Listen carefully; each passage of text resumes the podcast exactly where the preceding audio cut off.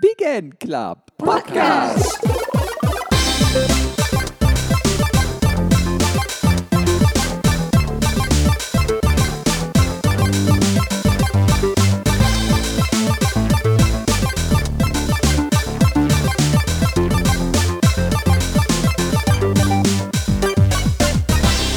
Hallo, liebe Zuhörerinnen und Zuhörer. Mein Name ist Micha und neben mir am Mikro, da sitzt der liebe Ruben. Huhu. Ruben, was ist denn da los? Warum gibt es jetzt nach einem Monat schon einen weiteren Big End Club Podcast? Ja, das ist eine gute Frage. Ne? Also ich weiß es persönlich auch nicht, aber äh, wir haben mal uns gedacht, wir machen einen kleinen Überraschungspodcast in der Hoffnung, dass der Patrick uns jetzt nicht feuert. Sorry, Patrick.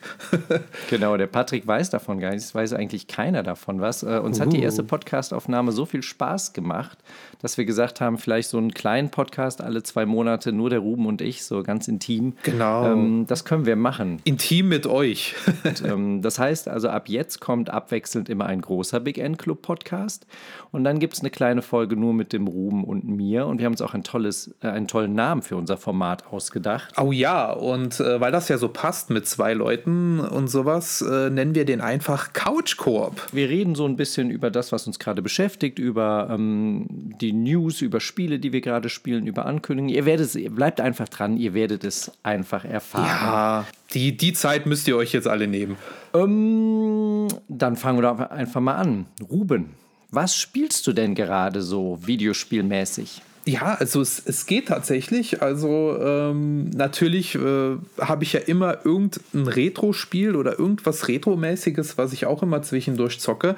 Und weil ich ja seit äh, ja, Mitte Dezember endlich stolzer Besitzer des Analog Pocket bin. Ich habe es gesehen im, äh, im Video, ne? auf dem YouTube-Video hast du darüber gemacht. Äh, ja, da habe ich es Evercade gemacht. Also das Analog äh, Pocket-Video äh, kommt noch. Das muss ich halt irgendwann auch mal fertigstellen. Ähm, aber das ist ja im Prinzip halt wirklich absoluter, ja, ich sag mal, Luxus High-End Gameboy, der äh, oder Handheld, der die ganzen klassischen Cartridge äh, Spiele abspielen kann, also auch theoretisch mit Adaptern auch Game Gear und auch so verrückte Sachen wie Atari Lynx oder sowas kann das Ding alles abspielen, wenn man die entsprechenden Adapter hat. Aber äh, von Haus aus kann das Ding im Prinzip Game Boy, Game Boy Color und äh, Game Boy Advance spielen. Und, und welches Retro-Spiel spielst du jetzt? Was steckt gerade drin? Ja, also äh, ich habe mal wieder Bock gehabt, weil ich tatsächlich die beiden Titel so nicht äh, gar nicht so extrem oft durchgespielt habe. Und zwar habe ich mir gedacht, ich äh, spiele einfach die Oracles-Spiele äh, von Zelda mhm. durch, äh, wieder durch und äh, habe angefangen mit Oracle of Seasons.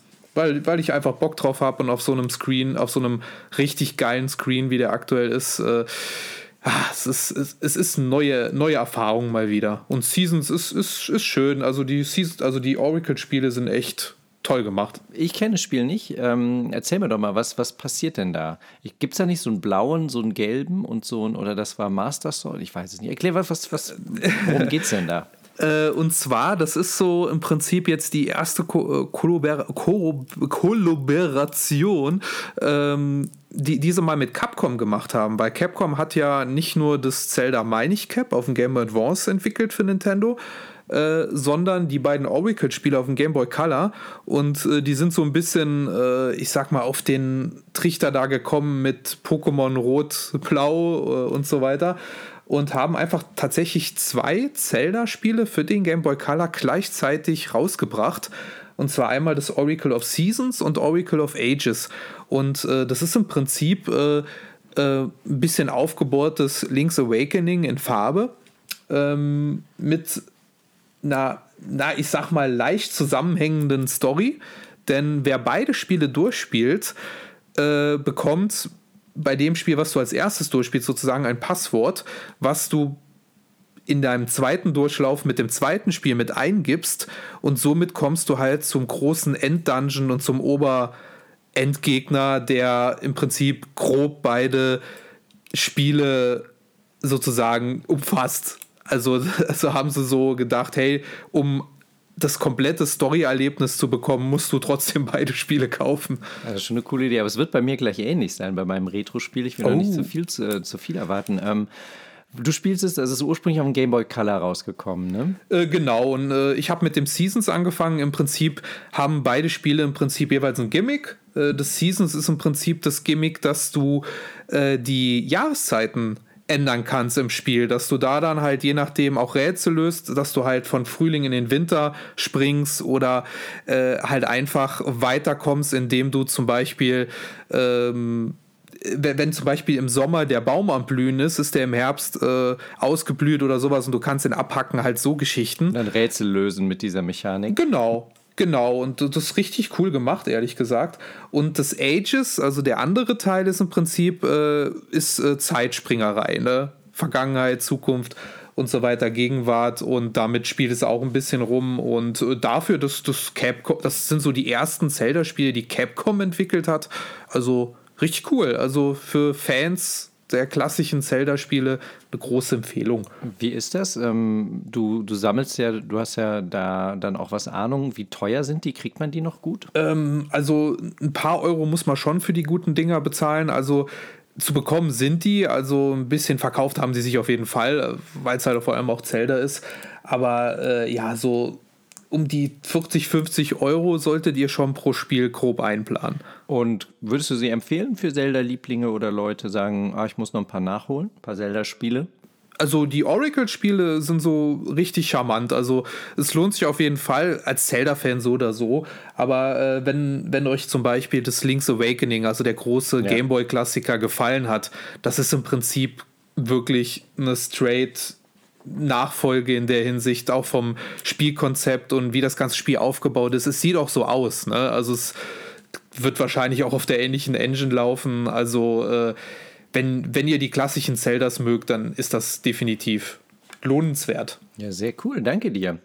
Werde ich vielleicht mal reinschauen. Ja, mach das auf jeden Fall, das lohnt sich. Und äh, welches Retro-Spiel spielst du aktuell oder spielst du überhaupt ein Retro-Spiel? Genau, ich spiele gerade auch, äh, ich spiele immer eins auf dem Handheld und eins auf einer ähm, auf der Playstation gerade. Ähm, bei mir ist es äh, Golden Sun 2, die vergessene Epoche, Ei. eins der besten GBA-Spiele und eins äh, auch so, wenn man über JRPGs spricht, so eins, was immer wieder in den besten Listen auftaucht. Und ähm, Genau, es ist 2003 für den GBA erschienen und eigentlich gehört das zum Spiel Golden Sun, was 2002 erschienen mhm. ist. Ähm, allerdings war da nicht genug Speicherplatz auf dem GBA-Modul sodass letztendlich dann das als zweiter Teil nochmal rausgekommen ist. Und da ist es ähnlich, man spielt sozusagen den ersten Teil und dann kriegt man mhm. auch zum Schluss, je nachdem, wie viel Zeit man hat, kann man ein ellenlanges Passwort eingeben, um seine Charaktere komplett mit Münzen, Heiltränken mitzunehmen. Oder man gibt ein kleines Passwort ein und dann hat man sozusagen nur die Level mitgenommen. Äh, kennst du das Spiel? Äh, ich habe tatsächlich, glaube ich, nur den ersten Teil gespielt. Also äh, was nach dem klassischen Golden Sun oder dem ersten Golden Sun äh, danach gekommen ist, äh, bin ich tatsächlich raus. Also das wird wahrscheinlich okay. direkt nach dem ersten Teil anknüpfen, oder? Genau, wie gesagt, es sollte eigentlich ein gemeinsamer Teil sein, aber zu wenig Speicherplatz. Genau, und letztendlich die Story kurz, da gibt es verschiedene Mächte und die wollen die Kräfte der Elemente freisetzen. Und das macht man im ersten Teil mit seiner Party auch. Da sind vier Charaktere und das will man eigentlich verhindern, denn wenn die, Element, wenn die Elemente freigesetzt wird, dann heißt es, soll die Welt zerstört werden. Das ist schlecht. Und im ja, das ist schlecht. Aber jetzt kommt der Kniff. Im zweiten Teil äh, übernimmt man dann eine andere Heldengruppe.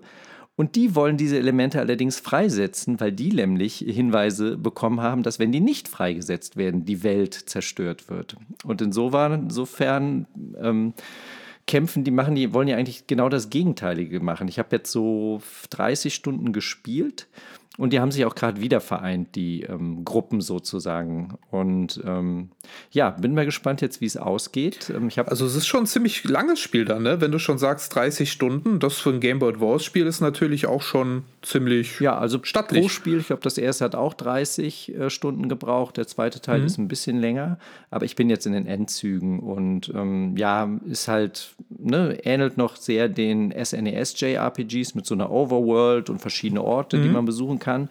Und es hat auch eine ganz nette Rätselmechanik, denn ähm, man muss verschiedene Umgebungsrätsel mit kleinen Zaubern lösen. Dann hat der eine Charakter, der kann dann so ein Seil zaubern, dann kann man klettern, der andere kann Steine ähm, verschieben und so kann man dann die Welt immer wieder besuchen und mehr freischalten.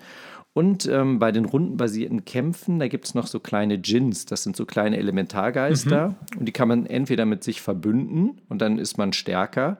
Oder man kann die auch, ähm, wie bei Final Fantasy, so als Riesenbeschwörung rufen. Ähm, ja, geil. also sehr schönes Spiel. Ähm, wer JRPGs mag, der sollte da auf jeden Fall mal rein können. Also wie gesagt, es gehört wirklich zu den ähm, besten Titeln für den GBA, werden sie immer mit benannt. Aber ich glaube, ein paar Euro muss man auch raushauen ja, dafür, ne? oder? Also kommt drauf an, ich habe sie jetzt mit OVP erstanden und ähm, da kosten sie auch so um die 40, wenn nicht sogar 70 Euro. Ich habe da einen ganz guten Deal ganz zum Glück rausgehauen, aber das Modul, mhm. ja, ich würde auch sagen 30 bis 40 Euro und je nachdem Originalverpackung muss man dann natürlich noch oben drauf bezahlen. Ja, aber es lohnt sich, ne? Aber lohnt sich. Und was spielst du aktuell? Also was spielst du an, an neuen Spielen oder was ist so, ja? Ja, also da habe ich tatsächlich zwei, ähm, die ich zwar über den äh, Xbox Game Pass zocke, auf der Xbox selbst, aber die beiden Spiele sind auch auf der Switch zu bekommen. Also ähm, passt das auch vor allem für die Zuhörer, die Nintendo-Relevantes sich anzocken möchten. Einmal Prodeus mhm. oder Prodeus, äh, wenn man es so aussprechen will. Und das ist so halt, äh, ja, als, als Liebe äh, zu den Doom-Spielen oder den, wie sie heute genannt werden, Boomer-Shootern. Ja. Ähm, die, also die ganz klassischen Ballerspiele, äh, und das macht Prodeus im Prinzip. Das es sieht sehr nach Doom aus und sie haben einen total verrückten Grafikstil in der Hinsicht, denn es hat eine Pixel-Grafik, die, ah, wie, wie, wie erzähle ich es? Also, äh, die im Prinzip die alten Grafiken der, äh, von Doom oder äh, Duke Nukem 3D oder ähnliches nachahmt. Und du kannst tatsächlich äh, die in Anführungszeichen Auflösung runterziehen. Also wenn du willst, kannst du das Spiel in, in Scheiße so spielen. Ja, ja, äh, total verpixelt. In gefühlt 360p kannst du das spielen, wenn du willst. Dann sieht das wirklich aus wie auf einem 486er Anfang der 90er. Ja. Äh, oder du kannst es halt natürlich auch äh, hochstellen, damit es äh, augenfreundlicher ist. Und das ist wirklich absolut klassischer ähm, Shooter von früher. Äh, spratzt richtig, macht richtig Spaß, hat richtig, richtig geiles Leveldesign, äh, wo du auch teilweise auch äh, ein bisschen gibt es auch ein paar Level oder es gibt ein Level zum Beispiel, wo du in einem größeren Gebiet rumläufst, wo Scharfschützen aus der Entfernung äh, auf dich ballern, wo du im Prinzip ähm, ausweichen musst und du kämpfst dich im Prinzip durch den Untergrund und ähnliches zu dem Turm hoch, wo du dann ja, den Scharfschützen das Heimzahlen kannst, mhm. weil die dich vor einer halben Stunde am Anfang des Levels halt äh, hart genervt haben, genau. Und äh, ja, ist richtig, richtig gut. Äh, es gibt auch scheinbar äh, da auch Möglichkeiten, dass die Spieler Maps selbst erstellen können und dass man die auch mitzocken kann. Und, ähm, also perfekt für dich als Doom-Liebhaber. Ja, ja, definitiv. Also wenn ihr Spaß habt an Doom oder ähnliches, äh, es macht so in der Hinsicht nichts Neues, aber äh, Auch es verkehrt. ist unter der Nee, nee, gar nicht, weil es gibt ja richtig viele Oldschool-Shooter, vor allem auf dem PC jetzt wieder, äh, die halt so dieses alte Feeling wieder rausbringen wollen, aber äh, auf der Switch gibt es die nicht ganz so oft und da ist natürlich das Prodeus, äh, ja, absolute Empfehlung für vor allem Doom-Fans. Äh, ganz groß und viel mehr kann ich dazu auch nicht sagen, aber was das zweite ist eher so was, ich glaube, das, das, das musst du dir auch nehmen. Das ist nämlich äh, Chained Echoes. Mhm. Ähm, ja. JRPG definitiv. Ja, steht ganz oben auf meiner Liste. Ähm. Ja, äh, vor allem das Schöne an der Sache ist, es wurde von einer Person entwickelt und das ist auch ein Deutscher aus Hamburg, ja. so wie, wenn ich mich äh, richtig entsinne. Und äh, also was der mit dem Ding macht, das ist absoluter Wahnsinn. Also, wenn das Ding auf dem Super Nintendo erschienen wäre, da wäre das wahrscheinlich mit das beste Spiel, was du auf dem Super Nintendo spielen ja. könntest. Ich habe ja letzte Folge so von Crosscode geschwärmt und habe danach auch äh, viele Empfehlungen bekommen und ähm, genau, Chained Echo war auch dabei. Hatte ich gar nicht auf dem Radar. Ich weiß gar nicht warum, weil, wie gesagt, ich bin. Nee, das ist auch einfach so released worden, so getroppt. Ne? Ja. Also, es hatte ja auch, glaube ich, eine Kickstarter-Kampagne, die ist komplett an mir vorbeigegangen. Und äh, das Spiel ist wirklich ganz klassisch wie früher mit sehr viel Quality of Life äh, Funktionen, die man heute so kennt. Also das Ding macht gefühlt jede Minute ein Autosave. Mhm. Äh, wenn du im Prinzip einen Kampf verlierst oder halt äh, irgendwas vergeigst, dann kannst du auch aussuchen, hey, willst du den Kampf nochmal starten oder willst du kurz davor wieder einsteigen, falls du sagst, ah, nee, komm, der ist mir zu stark, der Gegner, ich versuche mal eine andere Gegend zu besuchen. Ja, mega. Ich habe bei äh, Golden Sun habe ich vergessen, ein Item äh, mitzunehmen und stand dann auf einmal äh, und dann haben alle gefragt, wo ist denn das Item, wo ist denn das Item? Und da musste ich nochmal ja, eine Stunde und, zurück. Und, ja, ja, und, und das wird damit halt komplett vermieden und das finde ich echt richtig gut gemacht.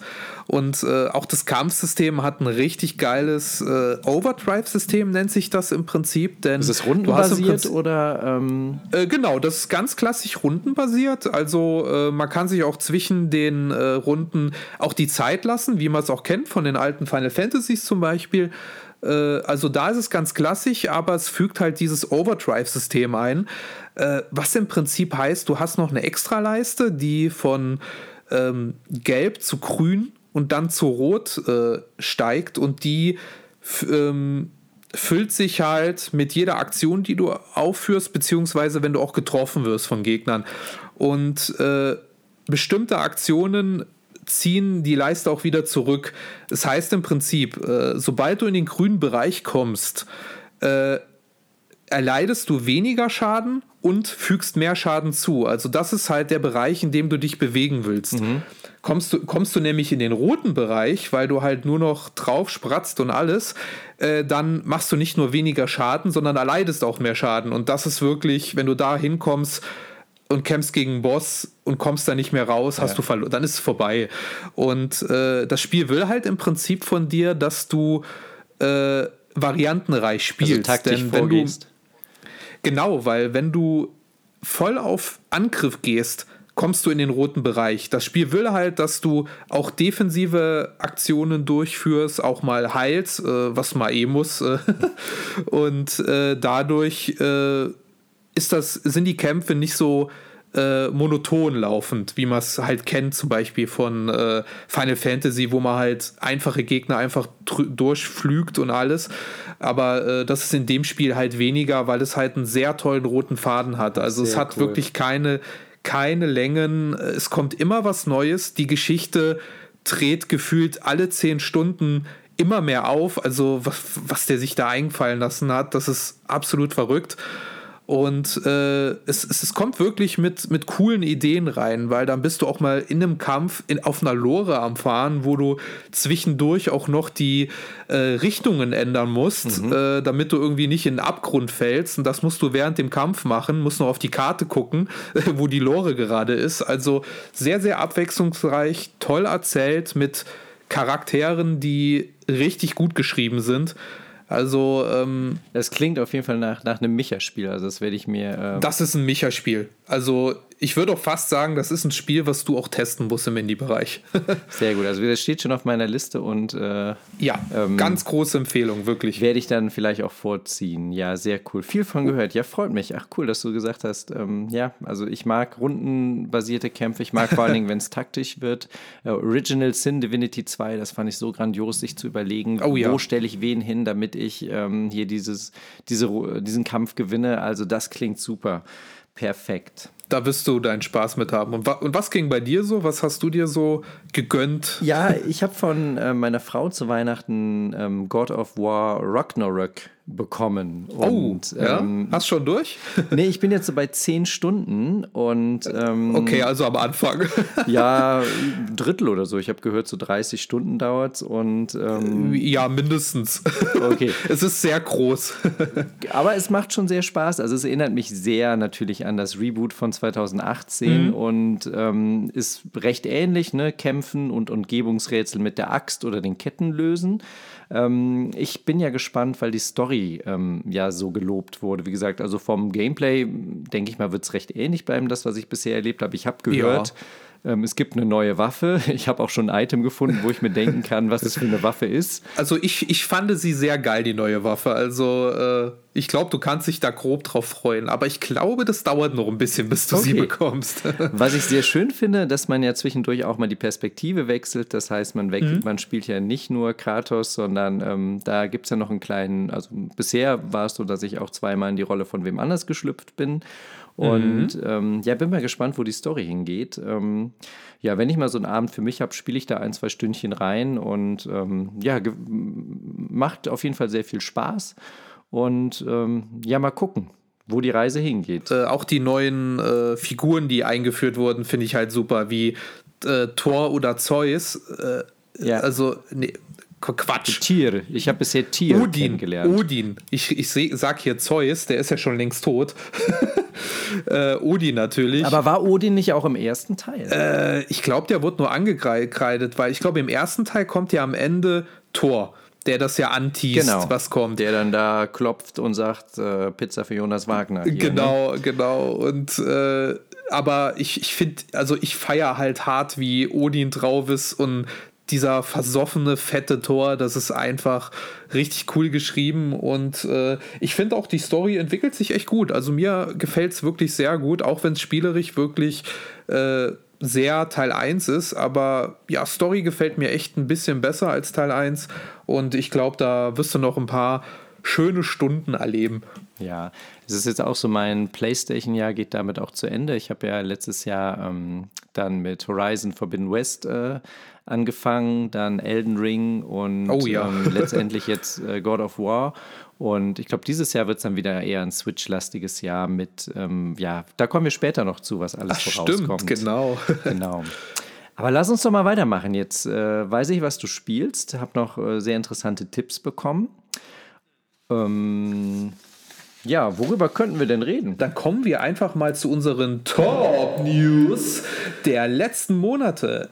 Denn, lieber Micha, welche Nintendo-Neuigkeit hat dich denn gefreut, beziehungsweise huckt dich so hart, dass du da wirklich Bock drauf hast, auf zu dem, was kommt. Ja, also wir haben ja eben schon über ähm, JRPGs gesprochen und ähm, wer auch schon so ein bisschen ähm, in der ersten Folge zugehört hat, der weiß, dass eins meiner beiden absoluten Lieblingsspiele Final Fantasy ist. Äh, Final Fantasy VI. Ja, ich weiß, was kommt. Und ähm, das ist jetzt, das hat der liebe Domme auch uns geschickt, dass äh, damals in unserem ähm, Gruppenchat, dass Square Enix jetzt eine ähm, veröffentlicht die ersten sechs Final Fantasy Teile nochmal auf der Switch. Und ähm, wie gesagt, Final Fantasy VI, da braucht ihr gar nicht zu überlegen, ist das beste JRPG ever. nicht nur das beste Final Fantasy, wir haben da große Debatten. Äh, vielleicht wird es vielleicht wird's da auch äh, nochmal einen Podcast drüber geben, aber wenn ihr auch das Magazin lest, wisst ihr ja, dass ich prinzipiell immer recht habe. Und dementsprechend ist Final Fantasy VI einfach das beste JRPG. Punkt. Und, ähm, und das ist mit dabei. Ja, und die ersten Teile auch noch, also 1 bis 6 wirklich. Und das Ganze gibt es als physische Version, einmal als Standardversion. Ähm, die habe ich mir bestellt für 75 Euro. Ich glaube, du hast keine mehr bekommen, ne? Nö, und die ist bis heute ausverkauft. Also Square Enix, danke für nichts. Du kannst dir aber auch noch die Special Edition kaufen, die die Collectors Edition. Die ist auch ausverkauft. Ist ja auch, die hätte auch nur 275 Euro gekostet. Ach, Schnapper. Mit Soundtrack als Schallplatte und so Artbook. Und was mich interessiert hätte, diese kleinen Pixelfigürchen, die fände ich ja noch ganz schön. Auf jeden Fall, da freue ich mich sehr drauf. Wie ja, gesagt, ich auch. Final Fantasy VI. Ähm, absolutes Lieblingsspiel. Und ähm, die anderen Teile habe ich jetzt noch nicht gespielt. Ich muss noch ein paar Final Fantasy Spiele nachholen, bevor ich dann meine. Ach, die lohnen sich auch ganz gut. Also, äh, äh ich kenne noch den fünften und den. Der soll noch gut sein, genau. Äh, ja. Und den dritten aus der DS-Version, glaube ich. Die haben das ja mal so in 3D neu aufgelegt. Ja. Und äh, das, also die haben auch was zu bieten. Also sie kommen meiner Meinung nach auch auf keinen Fall an den sechsten ran, weil da hat sich Square wirklich übertroffen, halt mit dem, was halt vorher war.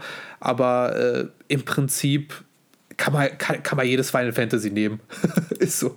Und was ich halt auch schön finde, es kommt natürlich nicht nur als Retail äh, raus, sondern auch digital. Das heißt also, jeder, der noch ja. mal in die alten reinschnuppern will, wie gesagt, Teil 6 lohnt sich allein dafür lohnt sich schon ähm, ja. das Ganze. Und für sechs tolle Spiele, die dann auch alle so um die, also ich habe Teil 6, glaube ich, 60 Stunden gebraucht und davor die Teile äh, sind auch ungefähr 20, 30 Stunden. Ja, definitiv. Ähm, das heißt, da kann man noch mal reinschnuppern, wo das Genre oder wo, wo die Spielereihe herkommt. Ja, das lohnt sich. Wie sieht es bei dir aus, Ruben? Was äh, hat dir denn Gänsehaut ähm, in den letzten Monaten gebracht, außer meine äh, Michael vs. Ruben Artikel zu lesen? Was sind denn deine Top News? meine Top News. Äh, tatsächlich, äh, auch wenn, also ich habe so das Gefühl, dass Konami sich so langsam wieder fängt, denn äh, Konami hat angekündigt, äh, dass sie mit etablierten Marken wieder zurückkommen wollen.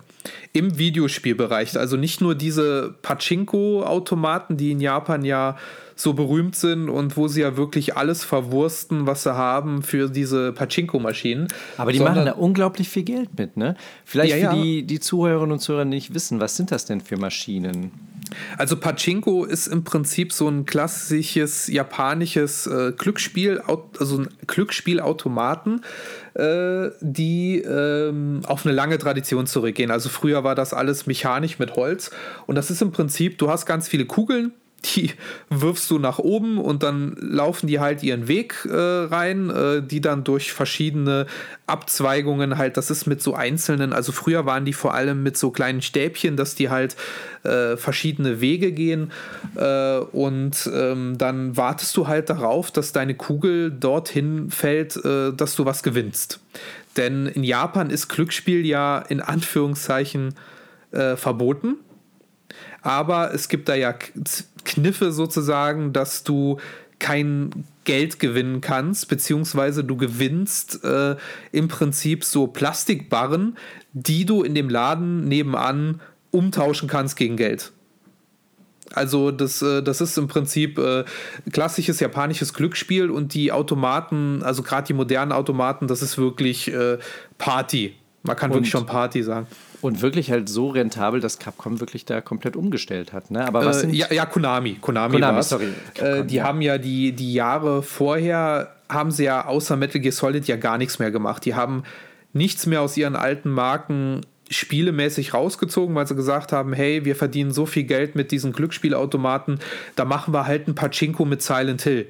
Also ein Glücksspielautomat, der dir dann ein paar Gruselfiguren zeigt auf dem Bildschirm, wenn du deine Kugel ins richtige Loch triffst. Und äh, ja, äh, also hat, das genau die ganzen Franchise sozusagen verwursteln in genau, Holzspiele das kam auch in der Spielerschaft überhaupt nicht gut an, aber Konami hat jetzt in den letzten Jahren gezeigt, dass sie Bock haben mit ihren Collections wie die Castlevania Anniversary Collections oder auch die Contra Collections oder jetzt auch letztens die äh, Turtles Collection mit ihren alten Spielen vom NES bis Super Nintendo, die ja wirklich sehr gut war. Und ähm, ja, Konami hat halt offiziell angekündigt, dass sie mit ihren halt ihren bekannten Marken spielemäßig wieder richtig durchstarten wollen und zurückkommen wollen. Und da fällt mir natürlich halt Metal Gear Solid natürlich ein, Bomberman, äh, oh, ja. Castlevania und so weiter. Ne? Also es gibt ja wirklich. Man muss äh, dazu sagen, viel. man muss dazu sagen, dass Ruben neben Doom ein riesen Castlevania-Fan ist. Oh ja, genau. Und äh, ich habe zwar noch wenig Vertrauen in Castlevania, was sie da machen wollen, ehrlich gesagt, aber ich hoffe, dass es entweder an ein gutes Team weitergeben oder halt entwickeln lassen oder dass sie halt wirklich sagen, hey, äh, scheiß auf Metal Gear Solid, wir machen jetzt mal ein richtig geiles neues Castlevania. Das wäre sehr schön. Ich glaube es erstmal noch nicht, weil es ist immer noch Konami, aber allein schon, dass sie ja diese Absichtserklärung abgegeben haben, äh, dass sie wieder dort durchstarten wollen mit bekannten Marken. Da äh, bin ich sehr, sehr erfreut. Schauen wir mal, was kommt. Dann hatte ich das sehr gefreut, aber lass uns noch mal weitermachen. Und zwar, was sind denn deine Flop-News? Das heißt, also, was hat dich in den letzten Wochen aufgeregt oder wo du gesagt hast, boah, das geht mir am A vorbei, das interessiert mich gar nicht?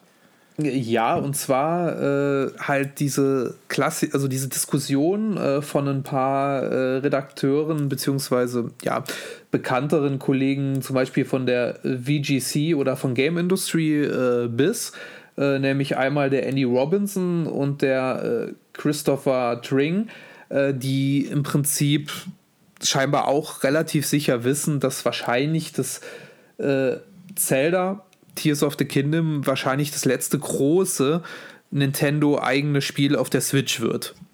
und, äh, und dass danach wahrscheinlich äh, keine, also diese Triple A äh, oder ähnliches äh, auf der aktuellen Switch wohl von Nintendo angeplant sind. Da frage ich mich natürlich auch, okay, äh, ist Pikmin 4 ein Nintendo Triple A Spiel oder planen sie sogar, dass es vielleicht schon auf der neuen Switch kommt? Das weiß ja keiner, weil man hat ja außer, ich glaube, zwei Sekunden ein bisschen äh, Garten, hat man ja gar nichts gesehen aus Pikmin 4.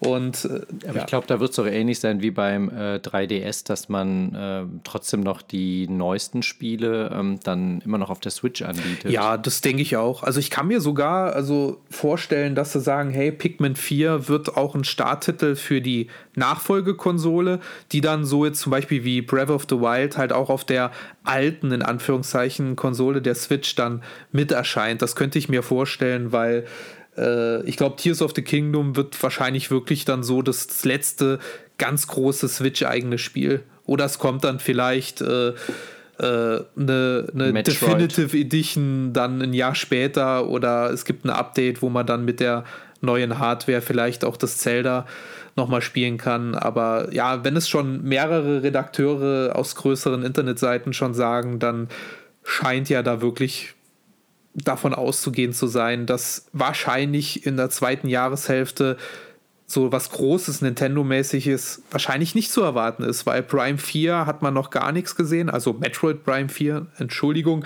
Und äh, ich glaube schon fast, dass es auch für die Nachfolgekonsole kommt.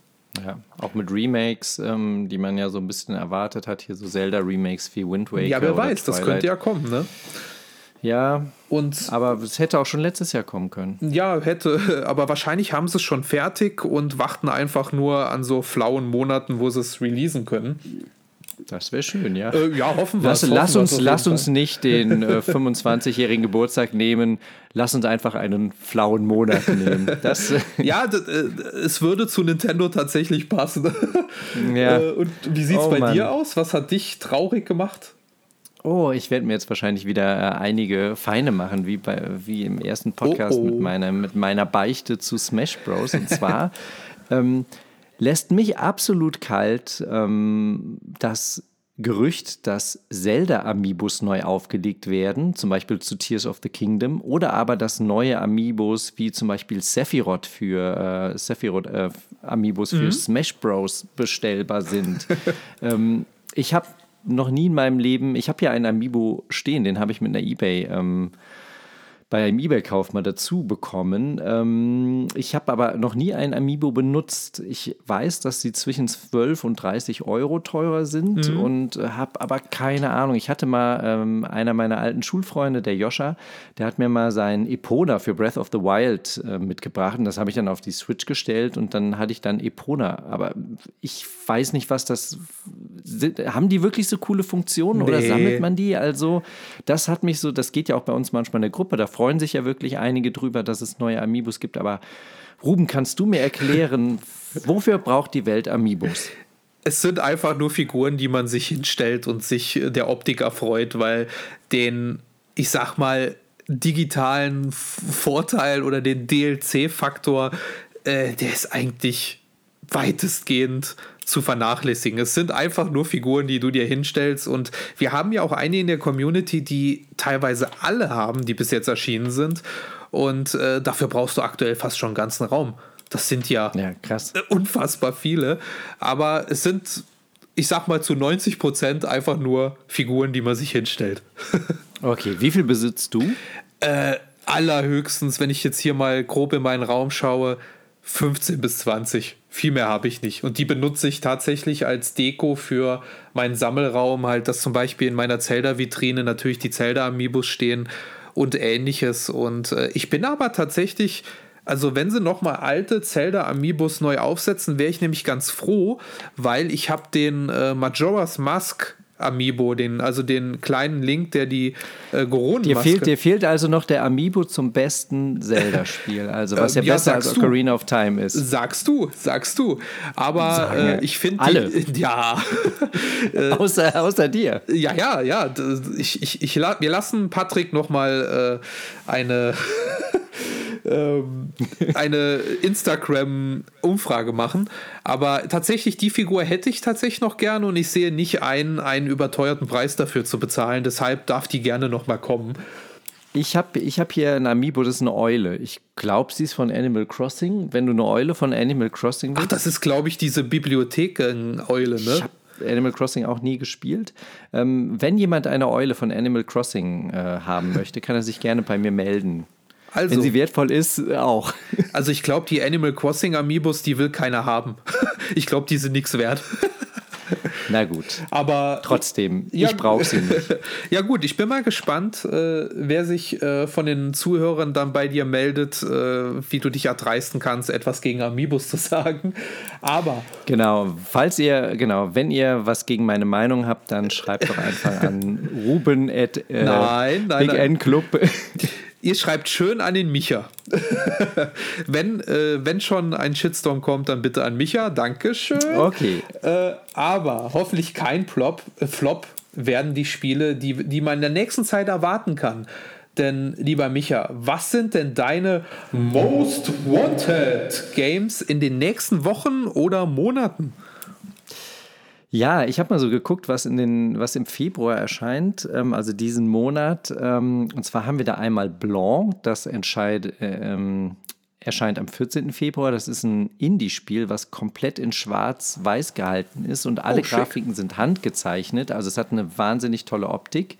Und man spielt wohl einen Wolfsjungen und ein Rehkitz, die ihre Eltern finden müssen. Da gab es einen Schneesturm.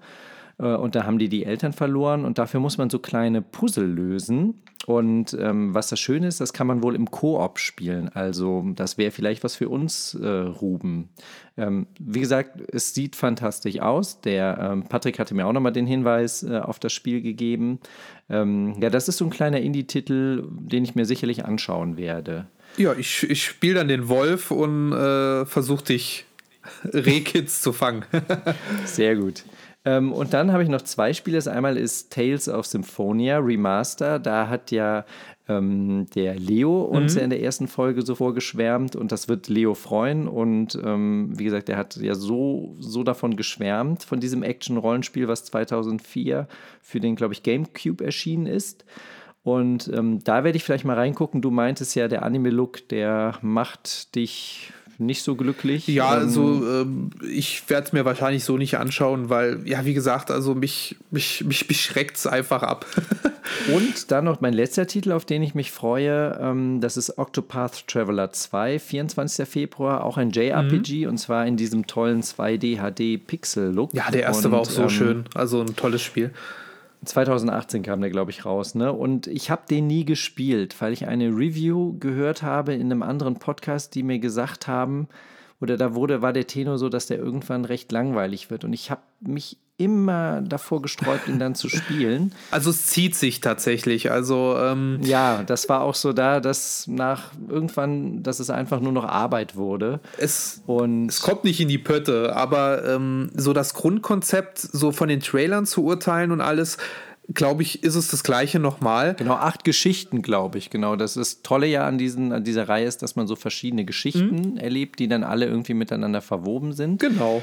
Ich werde mal abwarten, weil, wie gesagt, eigentlich ist das genau mein Ding, aber ähm, ja, das hat mich dann doch so ein bisschen abgeschreckt. Ähm, vielleicht werden diese neuen acht Geschichten ja dann doch, ähm, ja, dass ich da auch mal reinschaue. Wie gesagt, eigentlich müsste es mein Spiel sein.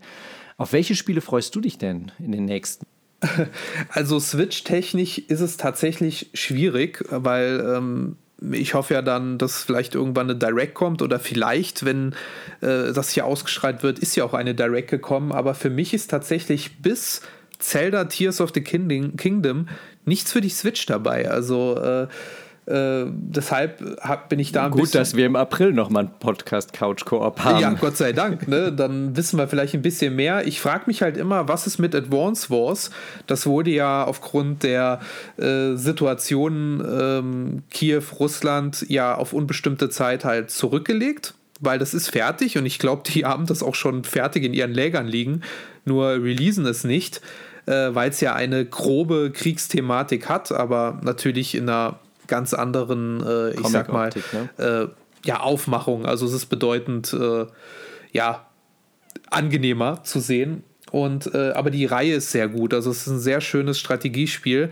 Und äh, wenn sie das halt irgendwann releasen würden, dann ähm, bin ich natürlich sehr gerne dabei, weil das, äh, sie haben die ersten beiden Teile von dem Game Boy Advance äh, geremaked.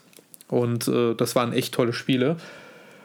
Und so, so bin ich leider Switch-technisch äh, da schon durch. Also dann wird es tatsächlich eher PlayStation-lastig, wie jetzt zum Beispiel. Was gibt's da? Äh, Ende Januar äh, kommt äh, jetzt das Dead Space Remake, wo ich richtig drauf Bock habe, weil äh, Dead Space ist für mich das, das beste Tribble. Horrorspiel. Ja, definitiv. Und äh, für mich das Beste, weil es einfach eine Atmosphäre und ein Sounddesign hat, was meiner Meinung nach kein anderes Spiel mehr hinbekommen hat. Und äh, wenn sie das in dem Remake hinbekommen mit einer richtig tollen Grafik und so sieht es auch aus, dann freue ich mich richtig darauf. Und äh, ja, dann muss man auch wieder ein bisschen warten, bis wieder was kommt. Also als Zombie-Fan freue ich mich natürlich auf Dead Island 2, wenn das irgendwann mal erscheinen sollte im April. Und äh, natürlich ähm, Jetzt muss ich, ah gut, jetzt muss ich natürlich gerade überlegen. Äh, irgendwas wollte doch im März noch rauskommen, aber ich komme tatsächlich nicht mehr drauf. Dann reden wir wahrscheinlich im April-Podcast auch drüber. Was du gerade spielst, genau. Äh, genau. Ähm, dann kommen wir jetzt auch schon zu der letzten Rubrik von Couch Co-op. Und zwar unserer legendären, sage ich jetzt schon, dass die legendär wird. yeah. Und zwar unsere legendäre Top 3 ich durfte mir diese Folge das Thema der Top 3 aussuchen und ich habe mich für unsere legendärsten Bosskämpfe entschieden. Ähm, bevor wir ähm, loslegen, ähm, nee, wir können direkt loslegen. Ähm, sollen wir das so machen, dass wir uns abwechselnd vorstellen? Top 3, Top 2, Top 1? Das können wir machen, genau. Ich habe nämlich, bevor wir ähm, die Top 3 starten, habe ich noch eine Honorable Mention, wie man so sagt. Und zwar ähm, ist das eigentlich mein allerliebster Bossgegner. Da war der Kampf jetzt nicht so hart, aber den möchte ich gerne nennen. Und zwar ist das Koga, der Anführer der Jägerbande von Breath of the Wild. Kannst du dich an den? Äh, also tatsächlich, aber ich habe den auch gar nicht so krass in Erinnerung. Ja, der war auch nicht so krass. Und zwar, man infiltriert ja das Hauptquartier der Jäger und muss dann also muss da super unglaublich schweren Gegnern ausweichen und dann kommt man in eine riesige Arena und dann erscheint Koga und das ist ein Boss, der eigentlich überhaupt nichts kann, denn der trifft sich dauernd selber mit Attacken. Und ich weiß noch, als ich da saß und gedacht habe, boah, das ist mal cool. Da wird so eine Spannung abgebaut und dann kommt so ein Bossgegner. und das ist einfach nur das Gegenteil von dem, was man immer erwartet. Das fand ich so erfrischend, das fand ich so cool, das hat so Spaß gemacht. Deswegen möchte ich den. Ja, du wurdest getrollt. Genau. Und das fand ich aber sehr schön. Deswegen wollte ich den nur noch mal kurz erwähnen, weil, wenn gefragt wird, was der mein Lieblingsbossgegner ist, ich immer den nenne. Aber wenn wir jetzt zu deinen legendärsten Bosskampferinnerungen kommen, Ruben, wer ist denn bei dir auf Platz 3?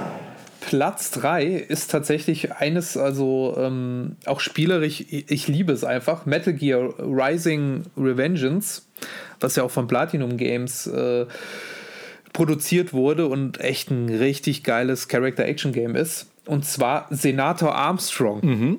Kenne ich nicht. Da würdest du jetzt sagen, Senator Armstrong? Der hat, was? Der hat dich mit Bürokratie getroffen. und zwar, äh, der ist so im Spiel über ziemlich immer dabei und auch wirklich ein Senator, Schrägstrich, äh, like President und ähm, der äh, auch im Anzug und alles. Und zum Ende des Spieles kämpfst du gegen den.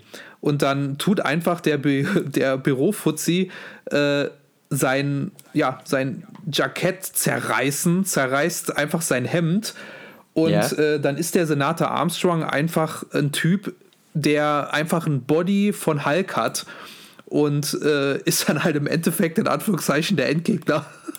Also so wie du Patrick beschreiben würdest. Äh, genau, genau. Also als würde Patrick äh, sein Hemd zerreißen und du kämpfst mit einer äh, Klinge gegen, in Anführungszeichen, den Präsident. Ja, kann ich mir gut vorstellen, ja. Und äh, nicht nur, dass der Kampf einfach richtig gut gemacht ist und auch spielerisch super ist, der ist einfach so unfassbar weird äh, inszeniert, weil du halt einfach gegen einen Senator kämpfst in einem Metal Gear Spiel, in denen du ja gegen irgendwelche Supersoldaten oder sogar Metal Gears kämpfst und dann kommt am Ende einfach der Senator und prügelt auf dich ein und das ist einfach so unfassbar cool gemacht und äh, wenn man das erste Mal spielt, halt umso verrückter.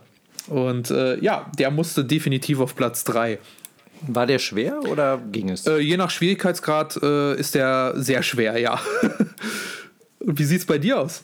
Ja, Platz 3 ist ein ähm, Endgegner von Dark Souls und das ist nicht äh, Ornstein oder Smaug, sondern ein recht früher optionaler Bossgegner und zwar der Klaffdrache. Das ist so ein Drachenviech, was aus einem riesen Maul besteht. Ja. Und das überrennt einen, das schlägt mit seinem Schwanz und das stellt sich auf und beißt.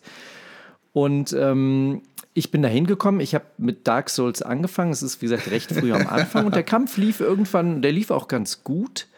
Und dann bricht meine Waffe. Das ist übel. Und ich wusste, das war, ich, ich hatte noch keine Ahnung. Ich wusste nicht, was ich zu tun hatte. Ich wusste noch nichts von den Reparaturkits und weiß gar nicht, ob ich den Schmied schon äh, freigespielt hatte, aber ich wusste auch, ich traue mich nicht mehr zurück, äh, weil das, ne? Ja, und dann habe ich halt mein Equipment durchgeschaut und habe wirklich mit dem schwächsten Schwert gegen den kämpfen müssen, was minimal Schaden angerichtet hat. Also es war wirklich so, man hat, den, man hat ihn erahnen können, den Schaden, den ich gemacht habe.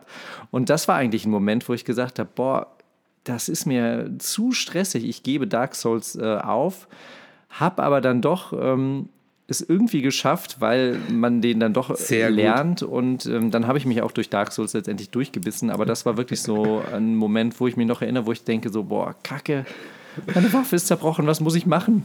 Ich gehe hier nie wieder zurück. Also ich bin froh, dass ich hier angekommen bin. Aber äh, das ist auf jeden Fall einer, der mir... Ähm, der mir sehr gut im Gedächtnis geblieben ist von Dark Souls. Da hatte ich auch immer in Dark Souls Paranoia vor, äh, vor der Waffenbrechlichkeit, weshalb ich immer vorbereitet immer wieder reingeschaut habe, was macht meine Waffe. Das wusste ich nicht. Ich habe nur auf einmal, deine Waffe ist zerstört. Ich also, ach, willkommen bei Zelda Breath of the Wild. Ja, gut, ich, äh, genau, äh, ich war aber auch Demon Souls geschädigt schon. Also äh, war, wusste ich schon, was mich so halbwegs in Dark Souls erwartet. Wer bekommt denn bei dir die Silbermedaille? Sprich, wer ist denn bei dir Platz 2? Platz 2 äh, ist tatsächlich Baby Bowser aus Yoshi's Island. Okay. Aus Super Mario World 2, weil äh, ich den Endkampf von Baby Bowser so beeindruckend einfach fand, äh, weil am Ende, wenn der Baby Bowser einfach groß wird und äh, sie halt durch äh, auch die, ähm, den FX-Chip 2, glaube ich, den sie da verwendet haben, haben sie ja auch diese Skalierung und alles hinbekommen, äh, dass aus der Entfernung siehst du einfach Baby Bowser und er einfach immer größer, größer wird, weil ne, sie er aus der Entfernung zu dir kommt und äh, durch die Skalierung und alles äh, ihn halt äh, sozusagen eine perspektivische Optik sozusagen verleihen und du halt aus der Entfernung, du beschmeißt ihn mit Eiern und was auch geht und er kommt immer weiter auf dich zu und mit jedem Ei, äh, die du ihm gegenschlägst, fällt er ja auch wieder ein paar Meter zurück und wird auch wieder sozusagen kleiner in Anführungszeichen äh, aus der Entfernung und äh, ich fand das auch vor allem äh, als Kind, wenn du das Spiel im Prinzip bis dahin geschafft hast und dann ist der Endkampf einfach, dass du in Anführungszeichen gegen Godzilla kämpfst, der auf dich zukommt, äh, finde ich heute auch immer noch mega beeindruckend technisch. Also äh, und ja, also Baby Bowser in seiner äh, ja, Godzilla-Form war für mich immer ein Highlight. Sehr cool. Und äh, was, was ist bei dir? Top 2? Bei mir die äh, auf Platz 2 ist The Radiance aus Hollow Knight. Ähm, und das ist eigentlich ein Secret Endboss, ähm, dem man nach dem Kampf gegen den eigentlichen Hollow Knight begegnet. Und da muss man verschiedene Dinge, äh, Dinge vorher erledigen. Und die Radiance ist so ein höheres Wesen, was eigentlich für diese Infektion in Hollow Knight verantwortlich ist. Man kann sich, es sieht so ein bisschen aus wie so ein äh, plüschiger Erzengel. Erzengel. Wie süß. Ja, sieht, sieht eigentlich ganz nett aus, aber der Kampf ist halt so unglaublich schwer. Also Hollow Knight hat ja schon ein paar ordentliche Kracher. Und hier ist es halt, äh, das treibt es halt an die Spitze. Fünf Phasen, immer mehr Flächenangriffe Oh. und zusätzliche Angriffe. Da fliegen Schwerter, da werden Laserstrahlen geschossen, da kommen Speere aus dem Boden.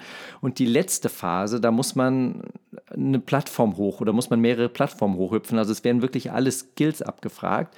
Und ich habe das so unzählige Ver Male versucht. Und ähm, man muss auch noch immer vorher den Kampf gegen den Hollow Knight bestehen, damit man erst dahin kommt. Ach das, ach, das muss immer vorher gemacht werden. Genau, du musst immer den Hollow Knight, äh, Hollow Knight äh, besiegen und dann Ach, kommst ey. du erst zum Secret Endboss. Aber ich habe das so oft gespielt, dass ich den Hollow Knight irgendwann ohne Schaden geschafft habe.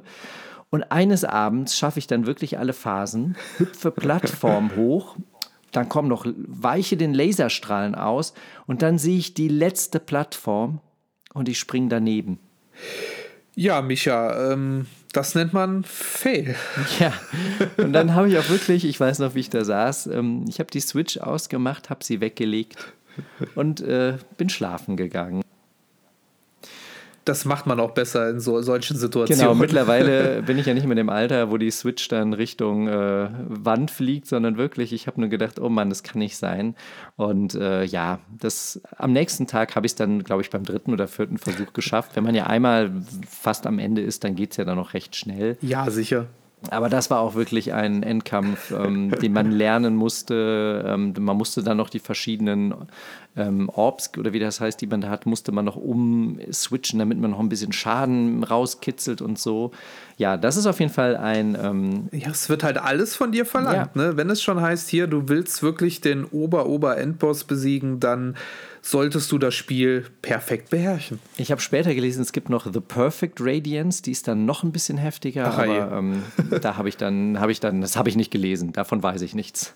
Genau. Ja, du, man will es ja nicht übertreiben. Aber Ruben, jetzt bin ich doch mal gespannt. Alle wissen natürlich, dass ich dein äh, größter Endgegner bin, ähm, Definitiv. den du leider noch nie geschlagen hast, muss man auch sagen. Aber wer ist denn bei dir auf Platz 1?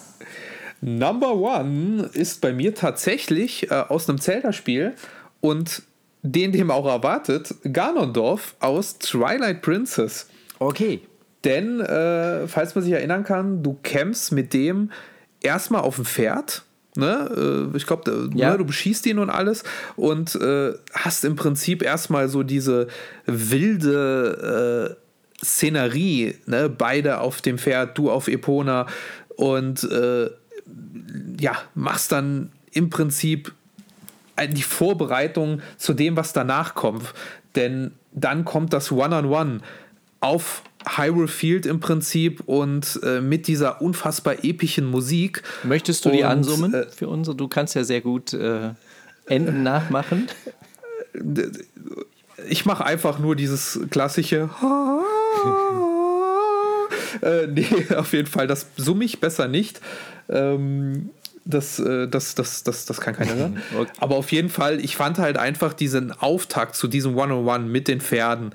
Äh, du stehst davor, du, du holst dir dein, also du aus deinem Holster ziehst du dein Schwert, Ganondorf zieht sein Schwert und dann hast du dann auch noch einen fordernden und einfach super geil inszenierten Endkampf. Und ich weiß nicht, von allen Ganondorf-Kämpfen fand ich einfach den Endkampf am, am, am tollsten. Auch in Ocarina of Time, wenn Ganondorf dann am Ende zu dem, ja, Riesen ich sag mal, Schwein, zu dem Monster ja. wird. Äh, es, das hatte, ich fand, ich finde immer, äh, episch wird es immer, wenn es einer gegen einen, one-on-one, -on -one, auf gleicher Ebene und dann einfach nur der Bessere gewinnt. Und äh, ich weiß nicht, diese Inszenierung, die hat mich als Teenager, als ich das erste Mal gespielt hat, wirklich hart mitgenommen und immer, wenn ich Twilight Princess spiele und am Ende angelangt bin, es kommt immer wieder zurück. Dieses, du schwitzt, du, du hast Gänsehaut und dann besiegst du ihn am Ende einfach mit einem klassischen Schwertkampf.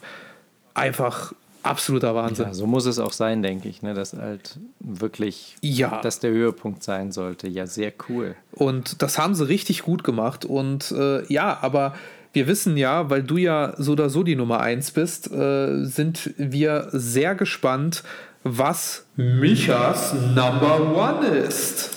Bei mir geht es auch um einen Schwertkampf. Ähm, oh. Und zwar geht es um das Mana-Schwert. Mein Endgegner, in dem ich mich wirklich ähm, wo ich sagen würde, das ist meine Top 1, ist der Mana-Drache aus Secret of Mana. Oh, ganz so ikonisch.